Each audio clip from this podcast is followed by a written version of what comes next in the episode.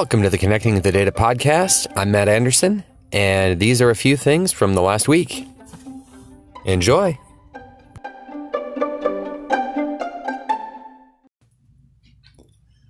When I'm presenting, or heck, even when I'm in normal conversation, I tend to use a lot of variety in the, the language that I'm trying to use to convey a message to people.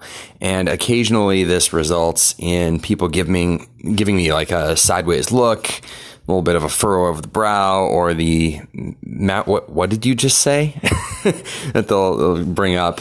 And one came up yesterday at the uh, dinner table with some colleagues after having met with a, a customer and we were talking about uh, an, you know specific capability that they've implemented and some of the process behind it and some of the screens they have configured. And you know part of it in the the user interface is a bit cumbersome for them right now. But my position is that the underlying process is you know directionally accurate. And I, I, use the phrase we shouldn't you know throw out the baby with the bathwater with regards to the you know what they what they've done here. So effectively meaning don't don't get rid of the whole process. We don't have to go back to a clean slate and try to completely start anew. Instead let's just take the part that is causing the most pain because the the foundation is still good so that that phrase "Don't throw out the baby with the bathwater." Nobody at the table had heard that before, and boy, I I mean I, I, can't say I use it all the time, but I've used it for a heck of a long time. I don't know if it's a a regional one or just something that that I latched onto and now use with you know some some level of regularity once every you know month, couple of months, something like that. But yeah, no, it, it came up. It was a it was a fun one, so I thought I'd put it out here. Have you heard that phrase before? Let me know. Uh, hit me on Twitter at MC Anderson.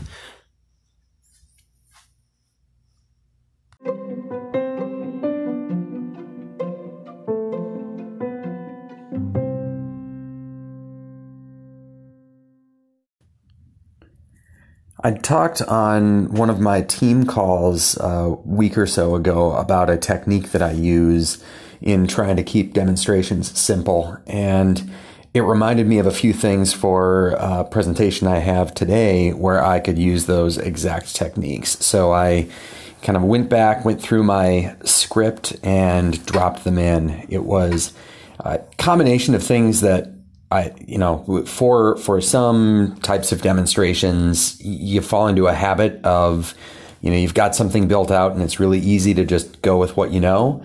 And there are some capabilities in the platform that simplify the user experience and uh, are just, you know, fresh fresh capability that, you know, I, I don't want to insert technology for technology's sake but they do make the the experience as a consumer of the presentation much easier. So added that stuff in. Looking forward to this presentation here in three minutes. So yeah, thought I'd give that update.